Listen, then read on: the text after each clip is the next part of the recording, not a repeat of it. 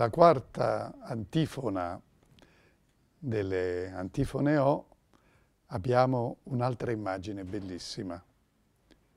O chiave di Davide, scettro della casa di Israele, che apri e nessuno può chiudere, chiudi e nessuno può aprire, vieni, libera l'uomo prigioniero che giace nelle tenebre e nell'ombra di morte. Chiaramente l'immagine importante di questa antifona è la chiave, una chiave che apre e chiude. Anche qui è il profeta Isaia l'ispiratore di questa antifona.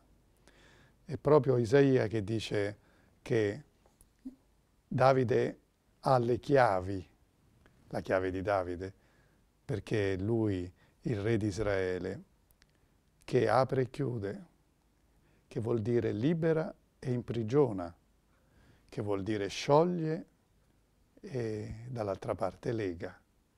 Se vi ricordate, queste espressioni sono usate da Gesù per San Pietro, quando nel dare a lui la responsabilità della Chiesa, dando a Pietro, alla pietra, la responsabilità di edificare su di lui, con la sua testimonianza, la Chiesa, gli dirà proprio questo, tu ti darò le chiavi del regno di, dei cieli, ciò che tu aprirai non potrà essere chiuso e ciò che tu chiuderai non potrà essere aperto. È la stessa immagine di Isaia. Ma che cosa vuol dire? Vuol dire che l'autorità che Dio dà al suo Messia, e Messia significa unto, Cristo in greco, è il titolo di Gesù risorto, è il titolo di Gesù vittorioso, di Gesù re. Ma questa chiave di Davide indica anche la libertà dei prigionieri e anche la condanna dei peccatori. Ma è bellissimo come ce lo dice l'antifona. Vieni, libera l'uomo prigioniero. Quando noi pensiamo all'uomo, all'uomo di oggi, e lo immaginiamo emancipato, eh, pieno di, di risorse economiche, di possibilità tecnologiche, ma in realtà l'uomo è ancora un prigioniero. Ed è un prigioniero perché? Perché la prigionia dell'uomo dipende soprattutto da ciò a cui l'uomo si lega, direbbe Gesù. Lì dove è il tuo tesoro sarà il tuo cuore. Ciò che il cuore dell'uomo ama imprigiona l'uomo. E se l'uomo ama le cose di Dio, l'uomo è libero. Ma se l'uomo ama il mondo, le cose del mondo come il potere, la ricchezza, il piacere, queste cose incatenano il cuore dell'uomo e l'uomo rimane prigioniero delle cose che lui stesso ha scelto possano essere i suoi padroni. E la prigionia dell'uomo di oggi è fatta di tante cose e di troppe cose, ed è così attuale questa invocazione, libera l'uomo prigioniero. E l'altra invocazione, la seconda, l'uomo che giace nelle tenebre e nell'ombra di morte. Anche questa è un'espressione presa dai profeti.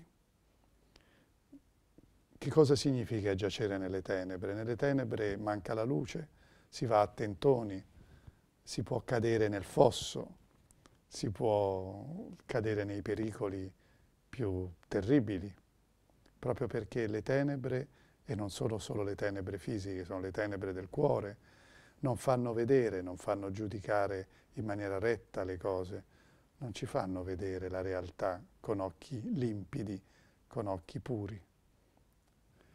E l'ombra di morte. L'ombra di morte è la realtà in cui noi ci e mettiamo quando nelle tenebre viviamo una vita tenebrosa. Oggi tanti giovani purtroppo sono irretiti dalle tenebre. Eh, le tenebre hanno un fascino particolare, soprattutto per chi come i giovani cercano eh, di, di, di, trovare la felicità nel, nelle cose e a volte nelle cose sbagliate. Ma la prigionia le tenebre che prendono il cuore dell'uomo sono dettate da un principe di questo mondo che ci ostacola e ci imprigiona. Ecco perché lo scettro di Davide sulla casa di Israele è lo scettro di Cristo Messia sulla Chiesa. E questo viene invocato, questa signoria.